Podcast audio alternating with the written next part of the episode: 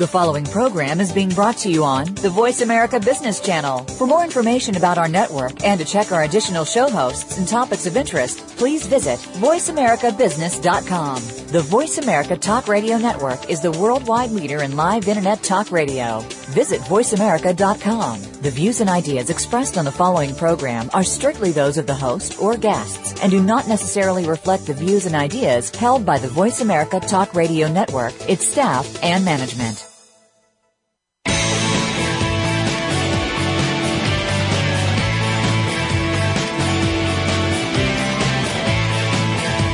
Welcome to the Bob Pritchard Radio Show. Did you know that over 95% of all businesses fail within the first 10 years?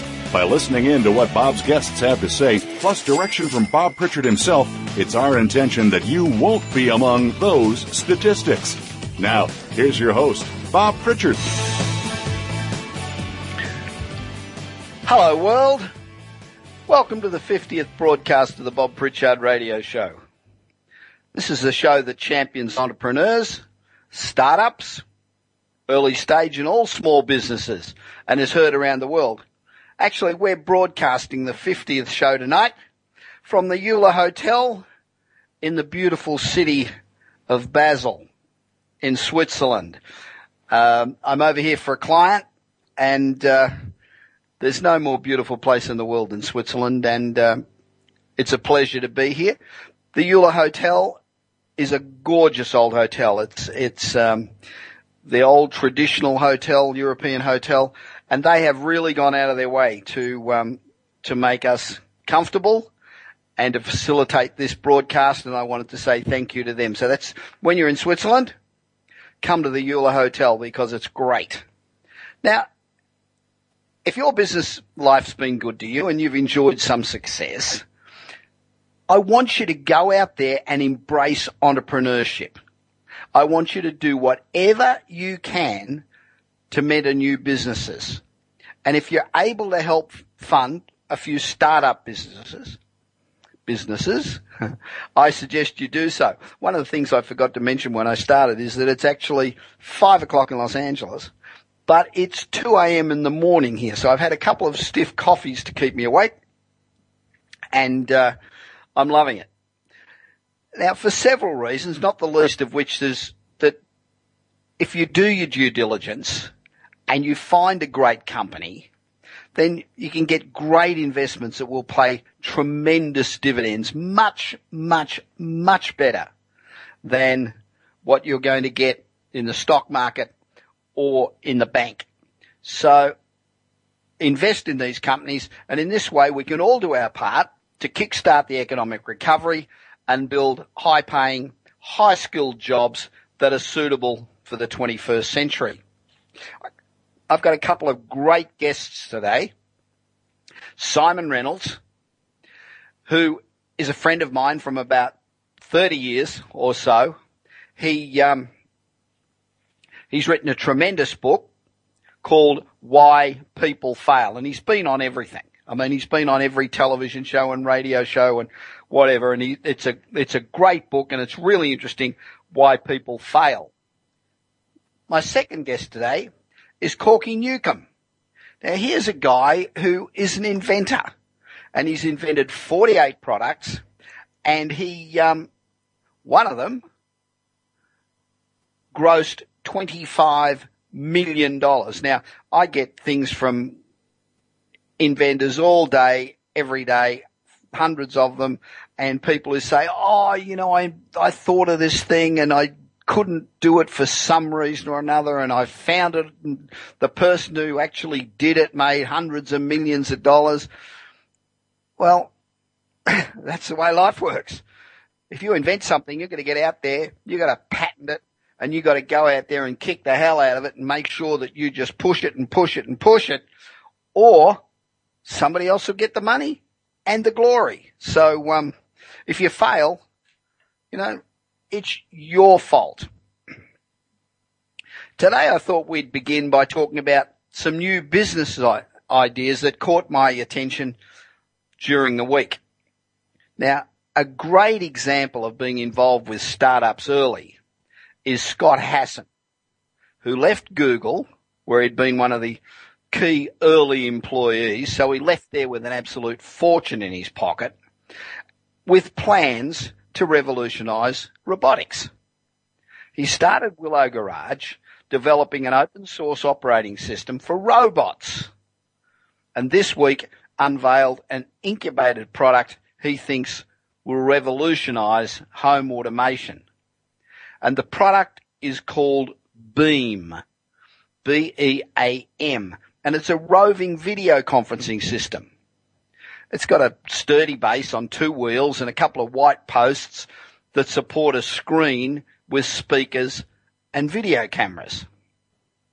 Now the idea is to have a beam in a central office and then let remote workers, you know, workers that are working from home or working for another, from another facility, drive it around via software on their PCs. So this actually allows them to be present anywhere that you can't be. So they could, you know, the, the chat over the water cooler. Well, you just send in Beam and it represents you and it's you and you're at the water cooler even though you might be 500 miles away. So the Beam has forward and down facing cameras so the driver can see what's coming. They follow guides on a slick software interface and they use a mouse or the arrow keys on a keyboard to control where the Beam moves. Now there are several arrays of microphones that help reduce noise and pick up, you know, where voices are coming from so it can follow people. Excuse me. It also has added wide angle cameras to provide for a large peripheral field of view and uses four wireless radios to make sure the system keeps a strong signal for the video and voice communications. Now, the beams start at a mere $16,000 each and they will be hitting the Bay Area early in November.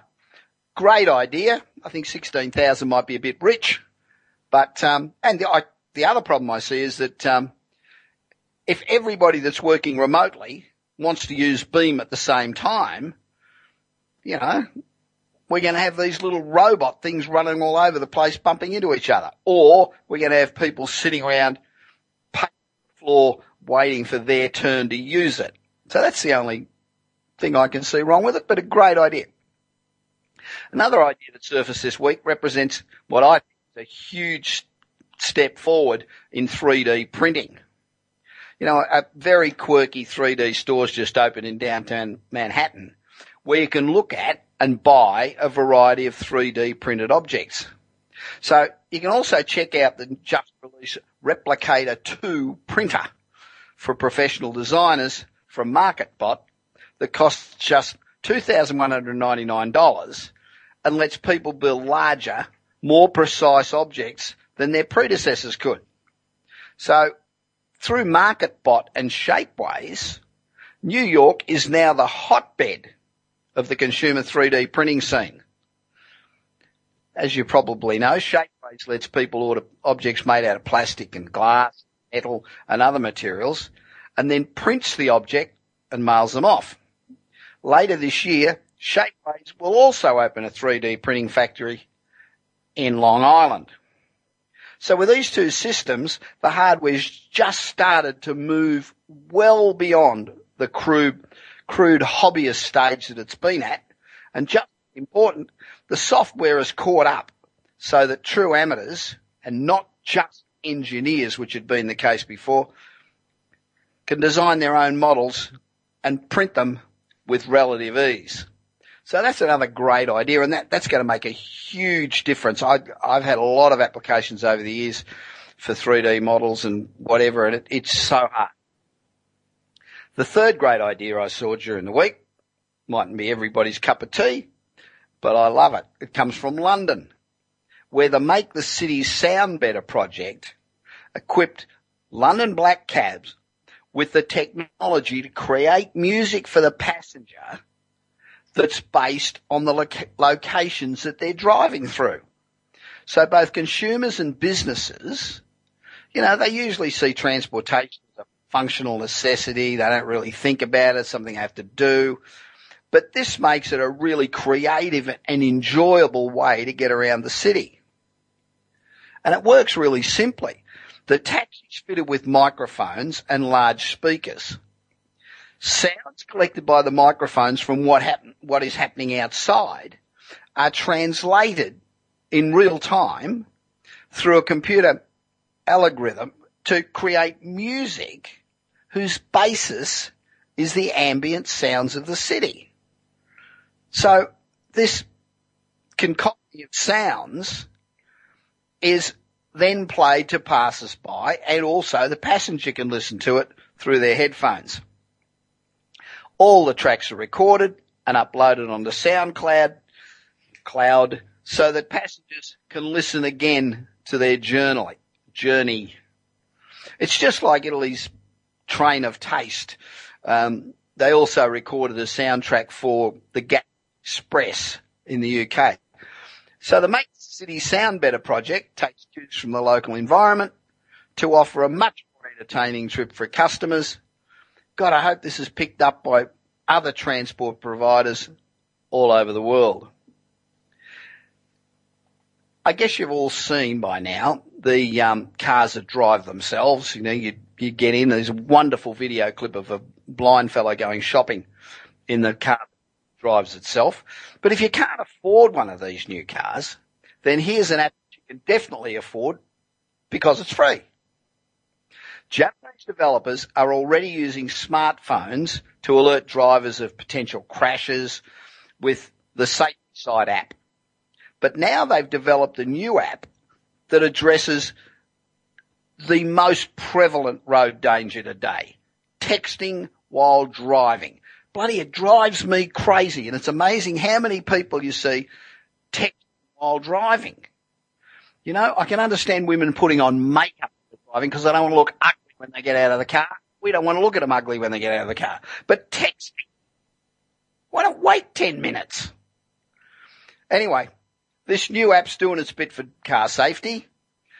The RodeDog app, that's R-O-D-E-D-O-G, detects when motorists are attempting to drive and text at the same time.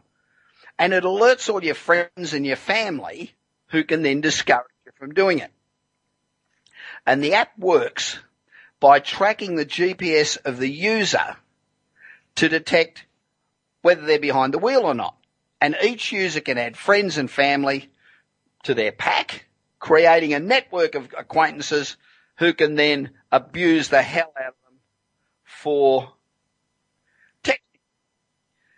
And the alert comes in the form of dog barks to remind them that they should be concentrating on the road. And that barking noise continues until the app detects that the phone's been put down. I reckon that's cool. Now, Here's a real good one. I love talking about young entrepreneurs. And the team behind this idea, this is the dog barking texting, is an 11 year old Victoria Walker who came up with the idea. So I love it and congratulations Victoria, 11 years old. Fantastic. Finally, from Singapore comes a great idea for all the males and females who are too shy to physically approach a girl or a guy in a bar. I mean, that's hard. You know, you're in a packed bar. You don't want to walk over and speak to somebody because you're afraid you're going to get a knockback and you're going to look like a goose. So in Singapore, QR, code, QR codes have been put on beers. And this helps bar patrons initiate anonymous conversations. So patrons at Harry's Bar can use the bottle message, which is what it's called, a new technology that lets shy patrons send anonymous notes to others using beer bottles that are embellished with QR tags. So the bottle system, or the bottle message system, lets anyone start an anonymous conversation with any other patron that happens to be at Harry's Bar. So the bottle message system gives customers a QR code tag with the purchase of any beer. Once they download the Harry's Bottle Message mobile app, they can then scan the QR code with their smartphone and write an anonymous message and then that can be sent by bottle to any other person that they have in their mind by the barman. So Harry's, this is killing them Harry's. Harry's is seeing much more interactions at the bar. Guys are much more confident in starting a conversation with girls. Girls love the cheeky and fun way and very safe way of socializing. And sales have gone through the roof. They're selling more beer than they've ever sold in their life. So, I reckon there some great ideas. We'll try and bring you some new ideas every week. But I thought since this is the 50th program that we would bring those to you. Now I want you to remember that when you're listening in a minute to Corky, only one in every 3,700 becomes successful and profitable. One in 3,700. So 99.99% fail. Corky has had 48 that have been rippers and enormously successful. So have a good listen to it. Two guests today. They're both fantastic. I also want to say Corky has a couple new inventions. He's had 48 on the trot that have been enormously successful. He's looking for funding. So if you've got some funding and want to put it into a guy that has had a sensational track record, go to Night Light Sports. That's N-I-T-E-L-I-T-E Sports and have a look at um, have a look at Corky because he's after some dough. So I'm Bob Pritchard, and I'll talk with my first guest, Corky Newcomb, inventor extraordinaire, after this short break.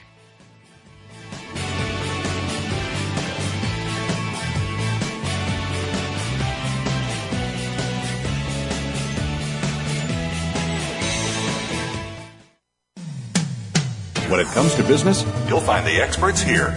Voice America Business Network. Do you want your business to achieve results you never thought possible? Bob Pritchard is recognized as the Business Leaders Advisor and has 30 years of experience as a straight talking troubleshooter for Fortune 500 companies and SMEs across the world. Whether you need a checkup across all departments of your business or simply want to improve marketing, advertising, performance measurement, or some other area, Bob Pritchard will work his magic so you can blow away your competition.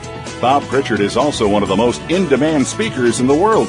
Over 1,500 clients on five continents and countless standing ovations are a testament to how he changes the fortunes of business. Pick up Bob's new book, Kick-Ass Business and Marketing Secrets, at your nearest bookstore or visit Bob's website at www.bobpritchard.com. Remember, if you want to be successful, call Bob Pritchard now. Worldwide phone numbers and more information can be found at bobpritchard.com. If you think you've seen online TV before, let us surprise you. VoiceAmerica.tv is online now. The leader in live internet talk radio has done it again. Multiple channels, a state-of-the-art viewing experience, live and on-demand programs streaming 24 hours a day. It's exactly what you want, when you want it. VoiceAmerica.tv. From health and wellness to business, sports, and everything in between. Discover our new world. Visit VoiceAmerica.tv now and experience the future of online television. VoiceAmerica.tv. We're making it easier to listen to the Voice America Talk Radio Network live wherever you go on iPhone, Blackberry, or Android. Download it from the Apple iTunes App Store, Blackberry App World, or Android Market.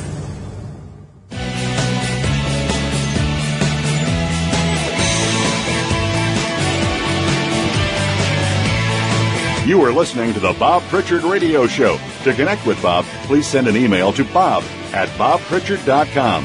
That's bob at bobpritchard.com. Now, back to the show. Welcome back to the segment of the show where we interview people who do unusual things and have been enormously successful at doing it. My next guest has a very unusual profession, to say the least. Corky Newcomb creates, packages, and markets inventions. Having enjoyed great success with over 40 of his own inventions and eight unique products invented by other inventors. Corky came to my attention through his seminars, How to Turn Your Inventions into Gold. Now, Corky's nightlight golf ball has sold over $25 million at wholesale. So, you know, if you, if you're over on the East Coast, the guy driving past in the Lamborghini is Corky. So all of you out there listening to this program who have seen flying saucers whizzing around in the sky at night are simply seeing Corky's nightlight golf balls. Now, Corky graduated from the University of New Hampshire's Whittemore School of Business, and his philosophy is go at full speed because you never know whether you'll be given two innings or nine. That's, that, that's my philosophy exactly. Go out there and kick the hell out of this place. Corky also went on to become the president of Burger King. Now, because I'm an entrepreneur, and most of our listeners are entrepreneurs, I'm always interested in knowing how to make inventions profitable. I'm always hearing from inventors who are really thrilled because they've just got their invention patented. But I seldom hear from any who have actually made a buck out of it. And so I had a look into this and I found out that only one invention that's patented out of every 3,700 goes on to become a commercial success. So of all the inventions patented, only one in 3,700 becomes a success. But Corky goes out and he makes them all a success. So Corky, welcome to the Bob Pritchard Radio Show. It's great to talk to you. Thank you very much, Bob. I appreciate you having me on the show. Uh, I just wanted to say a couple things in your, in your nice introduction there that I did not ever become the president of Burger King. That was Oh, my okay. My hero and mentor. His name was Barry Conrad. Right, okay. And uh, I I was working for Barry Conrad in Houston, Texas, for Sonesta Hotels, which which became uh, the Whitehall Hotel.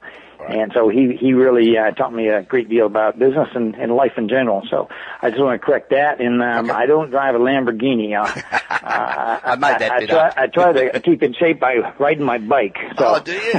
Jeez, I'd have the Lamborghini all day long.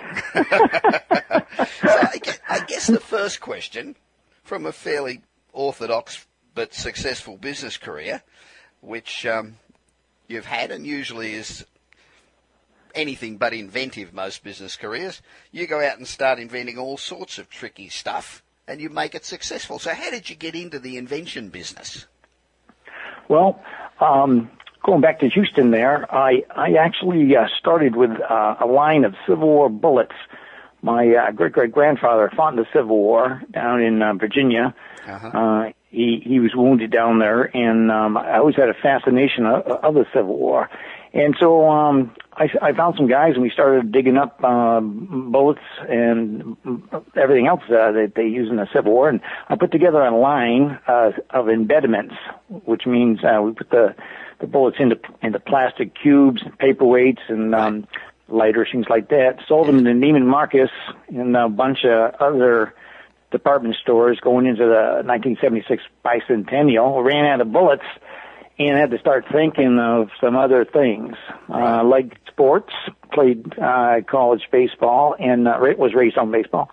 And so my um, one of my first products I invented was an automatic curveball, uh, and that's designed so that if you had a son Bob back in Australia, you could throw your son a hundred curveballs, screwballs, sinkers, sliders, risers today, so that hopefully someday your son would be playing for the California Angels Right. or the Dodgers Yep. or whoever. So that's kind of how I started in the business, and one thing led to another. Um, and all of a sudden, I found myself inventing lighted sports products, which were designed for nighttime fun. Right. My brothers and I, we used to have um, arguments playing wiffle ball. Uh, when the sun went down, we would argue whether or not it was a strike or a ball by the way the ball sounded. Yeah. And we had so many, so many fights with that. Finally, um, I started thinking, well, if we, the balls are lit, we wouldn't have all these arguments. So, started lighting up footballs, wiffle balls, hockey pucks, badminton birdies, How did uh, you flying saucers. Uh, we lit them up with um, the original lighted football was uh, used two double A batteries inside the, a, a hollow uh, plastic football. Right. And um, then we switched over to chemiluminescence, to the chemical light sticks, Yeah. Yeah. which go into the balls. Right. And uh, you made reference to the the golf ball. That actually was a mistake uh, that kind of took off like crazy. I, I actually didn't play golf at the time, but a friend of mine said, "Hey, we should have. You need to make light golf balls." And I said, "Well, golfers don't play golf in the dark. It's kind of stupid." He goes, "No, no, no." He says, "You don't get it. You you, you got to get dialed in here." He said, "We want to be able to finish the last couple of holes when he's when, When it's getting twilight, uh, yeah. uh, yeah." So I made him some balls, and he kept bugging me. He says, "We need more balls." I said, "Well, you've got all my balls. I don't have any more." And he said, "You you got to get in the golf ball business, like the golf ball business." So um, one thing led to another, and then they started playing tournaments in the dark, Bob. And I thought these guys are nuts, but all of a sudden, uh, Dick Marriott, the Marriott Hotels, they, they ran their first tournament at Marriott Camelback in Scottsdale, Arizona. Right. And then all the other Marriotts that had golf courses started running them. Then Hilton Hyatt Sheraton, they all jumped on the lighted golf ball bandwagon because, Bob, they were making money at night Sure. on food and beverage sales, cart fees, Yeah. greens fees. yeah. Well, Then we- the charities jumped on board because charities trying to make money. they're always trying to do something uh, different. Yeah. Yeah, and you couldn't get on the Bel Air Country Club uh, during the daytime on the weekend because all the members would want to kick the charities off there. You know, Yeah. uh, it's, it would be hard. But if they say, "Listen, we'd like to run a night tournament," then um, a lot of times uh, they can get access to those really first class clubs, especially if they're going to give them a cut of what they raise. Sure. So, if you put if you like if you put something in a football and it's run by batteries, the first couple of passes, wouldn't the thing get, wouldn't the batteries get dislodged and all of a sudden it doesn't light up anymore? Yeah, you would think so. Um, but we had a spring system in there, and, Yeah. and, and it was patented there so that, um, you know, we didn't advise spiking the football like they do after touchdowns in the NFL. You know, Right. spike the heck out of the ball. And if you're playing on grass instead of tar, um, you know, we weren't advocating kids playing in, in the street. That's for sure. Sure, But yeah. on, on grass, uh, you know, you, you you're not you weren't going to damage the, that football the way it was insulated with the batteries and also the plastic shell there had some give to it. Um, but one reason we did switch to chemiluminescence because then you didn't have to worry about Sure. the Yeah.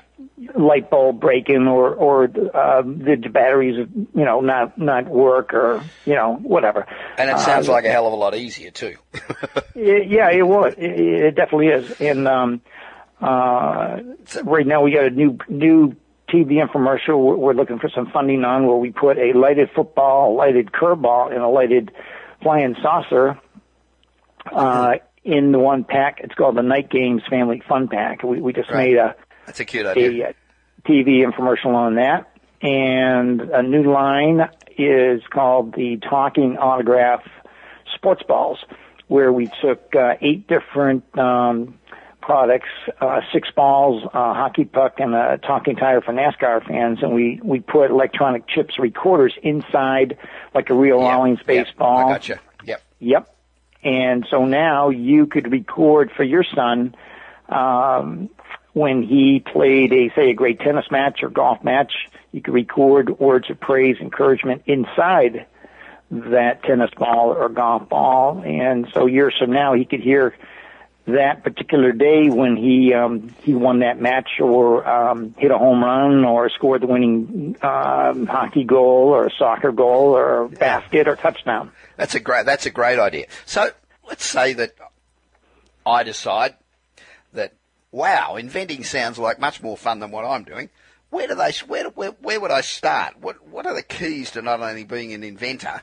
Because lots of people have ideas and can invent stuff, but how the hell do you make it successful? What are the What are the tips here?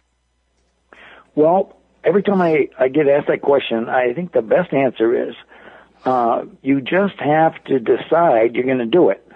Because most people say, well, I had this idea, and then um, Six months later, they walk into Walmart or Kmart oh, or one of the And there stores, and that- there's their idea, and then they kick themselves the rest of their life. Yeah. Well, what, what happened in the meantime? Well, nothing happened in the meantime Yeah, that's the as far as they're concerned. Yeah. But but somebody apparently made something happen. Yeah. So my my answer on that is you you have to take action, and what that means is it doesn't mean tomorrow. It means today. Now. In fact, right this minute is the best time. Yeah, I agree. So you you would begin by making a drawing, then a prototype, and then you would go get some feedback based on the the sample, the model, the prototype that you made, and just uh, I, I always look for uh, pulses, is what I call it. Yeah. If the heart starts beating faster Yeah. on the item, and it continue it continues to beat faster, then you need to pay attention because apparently somebody likes what you're making. you got something. And that tells you that you need to go faster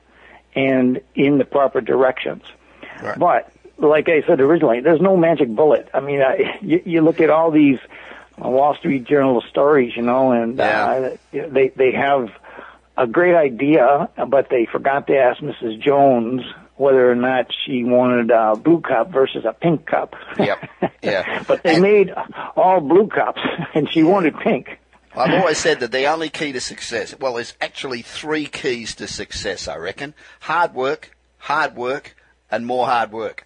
And I reckon There you go. that's how And you I get to be gonna- successful. There you go, Bob. I would translate those three words into my words of, uh, and they're not my words, but de- determination, persistence, uh, never quit attitude, and I think the most important thing is you have to have total belief in your idea and yourself. Yeah. That's where it comes down to. There can be no negative feedback coming from your mind. Everything has to be a positive thought any neg- negativity coming from elsewhere is contagious and will lead to your demise. Dream takers, there's millions of them. Now, can anyone be an inventor, or you have to be some sort of weird and wacky person who walks around with one of those propeller things on their head? I, you know, I, I think uh, I was just talking to a class, uh, yeah, at a university here, and um, what I try to get across to them is that nobody has a patent on creativity. Yeah. What I mean by that is nobody out there can say, uh, "Listen, I got all the ideas, and I'm the only one that can make make the invention happen." That is Right. not true. What, what I'm trying to do is I, I- I've studied how the brain works like with neuroscience and how the brain relates to creativity. It's really fascinating because just like you said, Bob, where the heck the ideas come from? You know, Yeah. how can you be driving down the road in Melbourne and all of a sudden you think of how to cure cancer? How does that Yeah. happen? Yep, I agree. Now, I mentioned earlier that you hold seminars called How to Create Ideas and Inventions and Turn Them into Gold. Who should go to these seminars, Corky? Uh, I would say anybody who's ever had an idea and thought about maybe I should think about how to execute the idea. What do you do?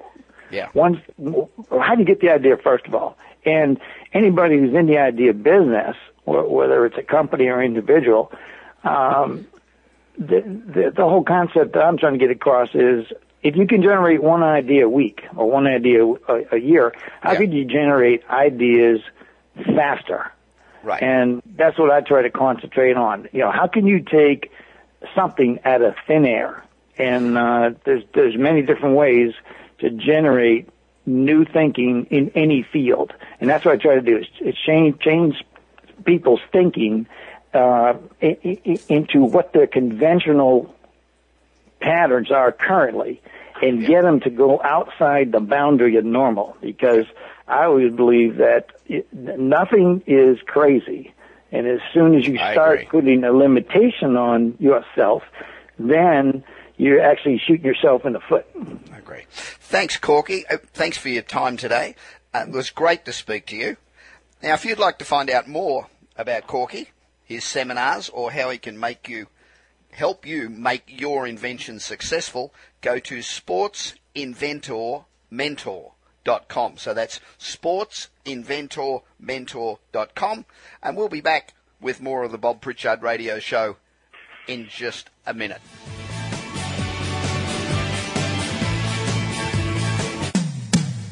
When it comes to business, you'll find the experts here. Voice America Business Network. Do you want your business to achieve results you never thought possible? Bob Pritchard is recognized as the Business Leader's Advisor and has 30 years of experience as a straight talking troubleshooter for Fortune 500 companies and SMEs across the world. Whether you need a checkup across all departments of your business or simply want to improve marketing, advertising, performance measurement, or some other area, Bob Pritchard will work his magic so you can blow away your competition. Bob Pritchard is also one of the most in demand speakers in the world. Over 1,500 clients on five continents and countless standing ovations are a testament to how he changes the fortunes of business. Pick up Bob's new book, Kick Ass Business and Marketing Secrets, at your nearest bookstore or visit Bob's website at www.bobpritchard.com. Remember, if you want to be successful, call Bob Pritchard now. Worldwide phone numbers and more information can be found at bobpritchard.com. Dialogue is the single most powerful leadership tool we have to make a difference in the world. Leading Conversations with host Cheryl Esposito creates a place for that dialogue. Tune into the Voice America Business Channel every Friday as Cheryl hosts new conversations among leaders from around the world in business, government, art, economics, and social change. We'll explore big ideas and everyday actions and learn how their own leadership has led them to discover a newfound sense of possibility in the world. Leading Conversations with Cheryl Esposito, bringing big thinkers together in conversations that make a difference right here on the Voice America Business Channel every Friday morning at 10 a.m. Pacific Standard Time. Find out which guests are being featured this week. Read our network press releases and read the blog posts from your favorite hosts. Go to iradioblog.com today, powered by the Voice America Talk Radio Network.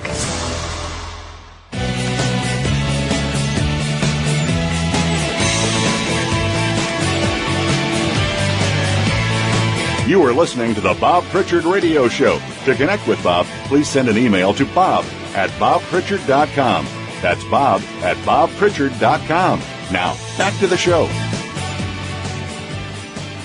Welcome back to the Bob Pritchard Straight Talking, No Bullshit Business Radio Show.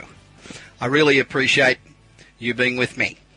Siimon Reynolds co-founded the Photon Group, which grew to a staff of 6,000 and 52 companies in 14 countries. Siimon's won almost every advertising in the world for business excellence. And he's not only a brilliant businessman, he's an accomplished author and speaker. Siimon and I did a 46, start again, I did, Siimon and I did a 46 speech tour together a couple of years ago. And we were together nearly 24 hours a day, so I can attest to him being one hell of a good guy. Recently married in Palm Springs, now a resident of West Hollywood, California. I've got Siimon on the line. Hi, mate. Hey, Bob. It's great to be with you again. Good to talk to you. Um, your new book, Why People Fail, has been a smash success here in the States. Uh, I saw you a couple of weeks ago talking about it on MSNBC. Is Why People Fail as a story a stronger lesson than one called Why People Succeed? Well, that's a very interesting question. You know, even my publisher said, "Is is this too negative?" And I didn't think so because uh, the world's full of success books, but there's very few books on failure. The question is why? I think that failure is one of the great taboos. It's one of the last subjects no one likes talking about or even admitting that they're involved with. And I think that's crazy because, as you know, Bob, you're a great student of businesses worldwide the reality is that almost every great entrepreneur is constantly failing to achieve their aims, their goals, their objectives. And so it's about time that we, we took the taboo away from failure and discussed it and said, okay, what is it and how can we avoid it? Although if you have a look at my um, my CV, I've got pages and pages of success stories. I don't have one failure written on there, and I've got a million of them. oh yeah, you and me both. What's the main reason that people fail? Look, it's a good question. I mean, in the book, I, I talk of 16 reasons, uh, and you know, when you flick through the book, different people feel that one or two of those reasons really resonates with them. But I would say, generally speaking, that the primary reason that people fail is is lack of clarity and lack of belief. So clarity is you know, understanding where they are in relationship to other companies, their competitors, understanding where they should go in the next year, understanding what are the most important things they should do each day. Most people aren't that clear about their business and about their own productivity. And that lack of failure, uh, clarity is actually incredibly harmful for them. And then the second is lack of belief, you know.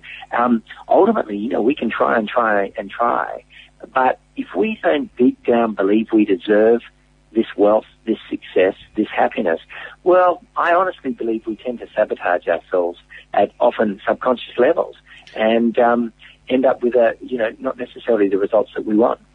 I had a um, a gold medalist on a few weeks ago that um, uh, said that they won won a silver medal in one Olympic Games playing the Americans, and then won the gold medal the following Olympic Games playing the Americans. So four years apart, took the silver, took the gold.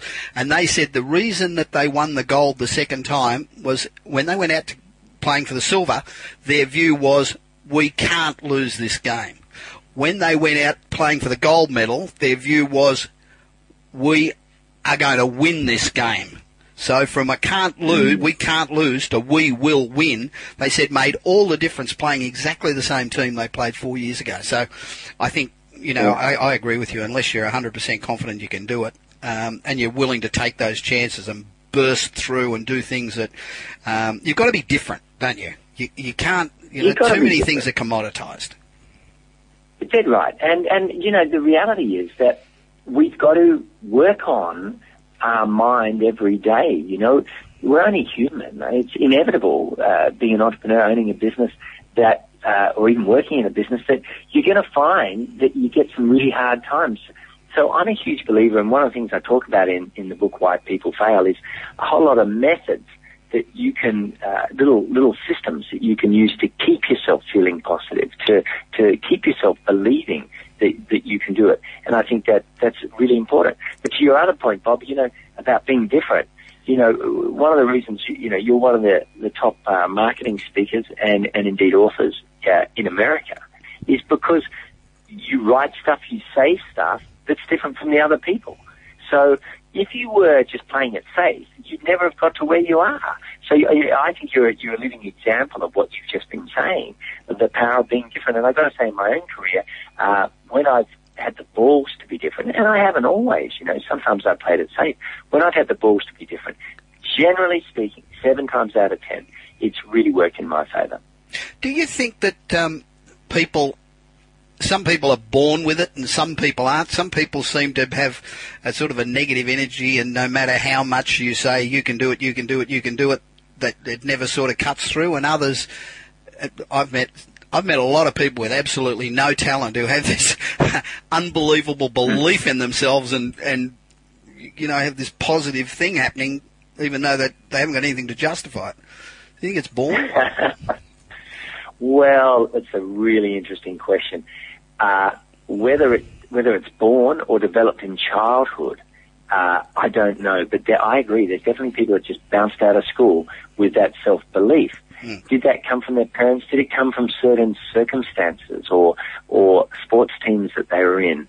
I'm not sure, but you know, there's a there's a wonderful book written about 15 years ago uh, by uh, Dr. Martin Seligman called Learned Optimism. Yes, and yeah, that that is a great book. Yeah, fantastic. That is. And yep. it, it really looked at uh, whether you can become more optimistic. In fact, he followed it up with another book called uh, What You Can Change and What You Can't, mm. and very scientifically based. Uh, you know, what are we stuck with and, and what can we change? And look, his overall opinion was that we can become more optimistic. We can start to believe in ourselves more. Now, that's a matter of degrees. Maybe some people are born with it. I don't know, but I don't think I was born with it. I was very scared of failure um, hmm. for the first 10 years of, of my career. Um, you know, I wasn't necessarily thinking about success all the time, but that was a good motivator for me. Hmm. So uh, now I'm probably a bit softer and a, and a bit more. Uh, uh, I have greater belief in myself in in many respects, but when did I develop it? It's it's very hard for me to to to work that out. Hmm. In the book, you also talk about weak energy. What what do you mean by that exactly? Well, you know, people don't talk about this enough. They say, oh, you've got to go to Harvard or you've got to, you know, know the right people or whatever to get to the top. But no one talks about the fact you need a hell of a lot of energy to get to the top. Hmm. And I was really struck by some of the research by the Human Performance Institute in Florida. And what they showed was that energy, not time management, was the number one component in productivity. And that is having the energy to bring to the task in two ways primarily physical energy. Uh, do you, can you, do you have the resilience, the physical resilience to keep going year after year to create the business of your dreams or the career of your dreams? Mm-hmm. And the second is emotional. Are you emotionally committed? Do you, are you giving the company the energy it needs? Do you know, they, they, they say, look, people talk about the biggest problem in corporate America being absenteeism. Mm. The Human Performance Institute says the biggest problem is presenteeism. People who are present but they're just not fully committed. They're not really there. Yeah. And and I, that's true. We need to give both those energies our, our full power. And when we've got that strong energy, it's, it's an irresistible force. Tim Draper, who, um, as you know, is responsible for Skype and Hotmail and all that stuff, um, mm. who incidentally gave me a fantastic critique for the front page of my book. Um, he was saying that you know he's invested in some of the biggest um, startups and, and early stage companies that have ever existed. And he says the most important thing to him when he meets an entrepreneur is their energy and how enthusiastic they are and forgetting the business plan, forgetting all that, whether somebody's absolutely committed and will run through a brick wall and no matter what befalls them, they will keep going. Isn't that interesting? Yeah. Well, I mean, you know, the guy's a billionaire and Draper Fisher Jurvetson is one of the great venture capital uh, companies in, in, in the world today. Yeah. And uh, I think that's that's really interesting that he that he said that. He's a great guy too, incidentally. Um, you also say that money obsession causes failure. Now, doesn't that depend on your definition of obsession? Because without a focus on money, you'll probably fail anyway, won't you? Yeah, well, that's a that's a great distinction you make. I actually uh, totally agree with you. Uh, the people who open businesses and aren't thinking about the money often end up with not much uh, money and not much business. So that's the dichotomy. You've got to think about money and be worried about the, the figures and, and be, you know, really looking for your next dollar all the time. But uh, John Kay, a British economist, wrote a brilliant book last year called Obliquity, and he showed that many of the biggest corporations, most successful corporations in the world, were actually founded by people who were driven by far more than money. Sure. They were driven about uh, by creating extraordinary products or amazing uh, customer experiences, yep. or or just changing the world. Yeah. And and some may say that's naive, naive idealism, but have a look at the economics of it. You know, you get you get people uh, who are so enthused by their dream, by being about more than their money, uh, then that they create something extraordinary. And the great irony is they end up with much more money. Yeah. So that's all I'm talking about. Is I'm saying don't make money your number one goal if you want to succeed. So let's forget, you know, the morals of making uh, money your number one goal for a second. Just let's talk about success. Time and time again, it's people with a bee in, in their bonnet about creating creating an extraordinary company or product that end up making the most money. Yeah, yeah, I agree. I've got an interesting thing that I ask my clients to do is at the end of each day, at five to six or whatever time you knock off, sit down and make yourself a list of all the things I did today that actually made me a dollar. Because you say to people at the end of the day, um, how was your day? And they say, shit, I've been so busy. I've been working my ass off and da da da. And then you say, okay, what did you do today that actually made you a dollar? And they sit there mm. and they can't think of anything. so I love that. I mean, you can work and work and work, and, and unless you focus on that dollar, um, and prioritize yourself so that you're making money, then um, then you'll fail. Um, yeah. Your book. look, lists, I totally agree. Yeah, uh, just one thing. Uh, uh, Dun and Bradstreet did a did a research study a while ago, and it showed that the number one reason for business failure was low sales. That's it. They just didn't. People weren't focusing on getting the next dollars in the door. Yeah, that's right. I believe that. And your book's got 16 reasons for failure. Um, how many of these have come from personal experience? Because I don't, you know, you've always, I've known you for a long time, and you always seem to go from one success to another.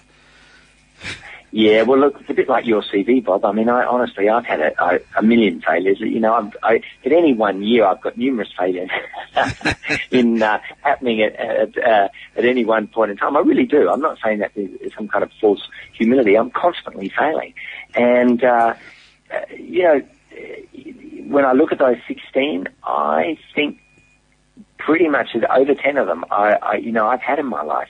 And I think we've all had in our life. You know, the, one of the things that irritates me a bit about uh, popular culture and, and, and business media is that we're always putting up the successes and the superstars and the 0.1% uh, are, are making, uh, um, you know, the covers of these magazines. Yeah. And if you're not careful, you know, as, a, as an average person, an average business person, can look at that and think, well, I'm nowhere near these people and I must be bad, I must be ordinary.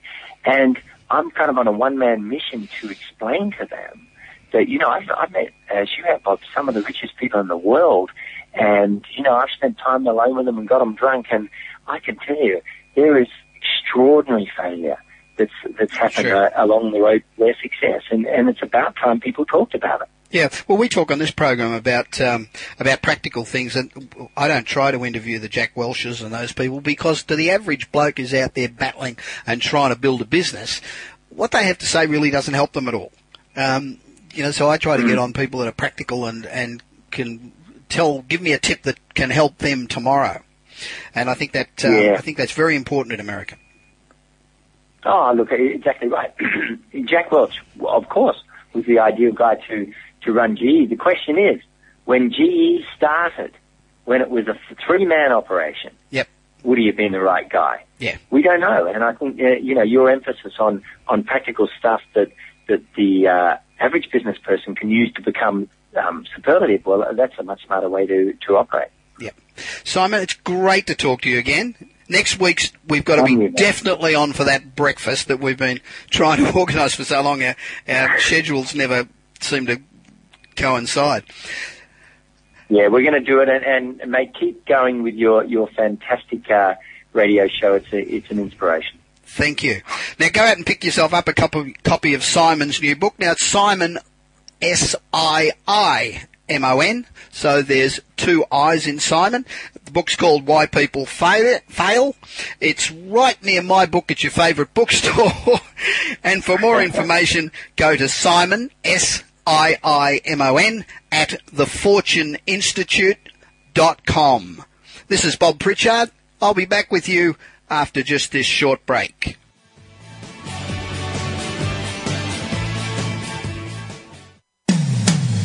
When it comes to business, you'll find the experts here. Voice America Business Network. Do you want your business to achieve results you never thought possible? Bob Pritchard is recognized as the Business Leader's Advisor and has 30 years of experience as a straight talking troubleshooter for Fortune 500 companies and SMEs across the world. Whether you need a checkup across all departments of your business or simply want to improve marketing, advertising, performance measurement, or some other area, Bob Pritchard will work his magic so you can blow away your competition. Bob Pritchard is also one of the most in demand speakers in the world. Over 1,500 clients on five continents and countless standing ovations are a testament to how he changes the fortunes of business. Pick up Bob's new book, Kick Ass Business and Marketing Secrets, at your nearest bookstore or visit Bob's website at www.bobpritchard.com. Remember, if you want to be successful, call Bob Pritchard now. Worldwide phone numbers and more information can be found at bobpritchard.com.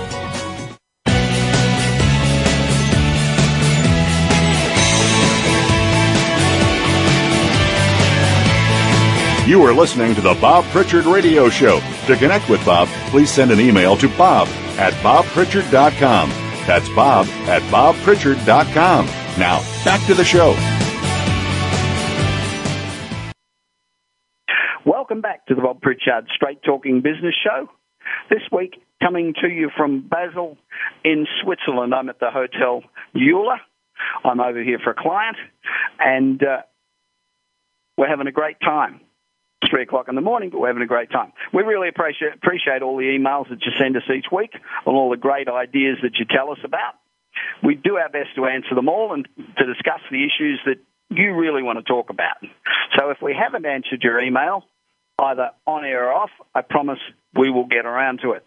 I love this um, this segment because it doesn't matter whether you're here in Switzerland or in the US or Australia or India, then we all have the same issues and everybody that's in business can get something out of it. My first email today, or my only email today, is from Margaret Johnson from Hackensack, New Jersey, who writes, Dear Bob, Thanks for a very informative show. Unlike most business shows, I find the information very relevant to me and my business. I'm looking for funding for my business and I've so far met five potential investors without any luck. So do you have any advice that will help me? Well, Margaret, when you're first talking to investors, you have two things working against you. The first is that the investor has many investment options. The second is that they have all the aces. They need money, and they ha- you need money, and they have it. You're in a subservient position. That's why when you pitch on behalf of a to, when we pitch on behalf of a client, we do it in three stages and it works really well. The first is a three or four page investment brief that presents the 14 or so major points that the investor really wants to know about, and you've got to do it very concisely. It's not about you, it's about them. Then you need a more detailed version of that document, still concise. Then if the investor is still wanting to know more, then he'll either ask for a business plan or to meet with you. So they're the four things you need to do. And I've got a copy of Kick-Ass Business and Marketing Secrets on its way out to you. Now remember, the Bob Pritchard Show is here to help small businesses just like yours to succeed. If you're a regular listener to the show and are benefiting from the advice that my guests and I give you each week, please tell your friends to listen. Go to my website at bobpritchard.com and subscribe to my monthly newsletter. So that's it. Bob Pritchard coming to you from Basel in Switzerland. Until next time, have a fantastic and successful week and let's kick some butt and make some money. You've been listening to the Bob Pritchard Radio Show. Please join us again next Tuesday at 8 p.m. Eastern Time, 5 p.m. Pacific Time on the Voice America Business Channel. Until then, enjoy another week of success in your business and your life.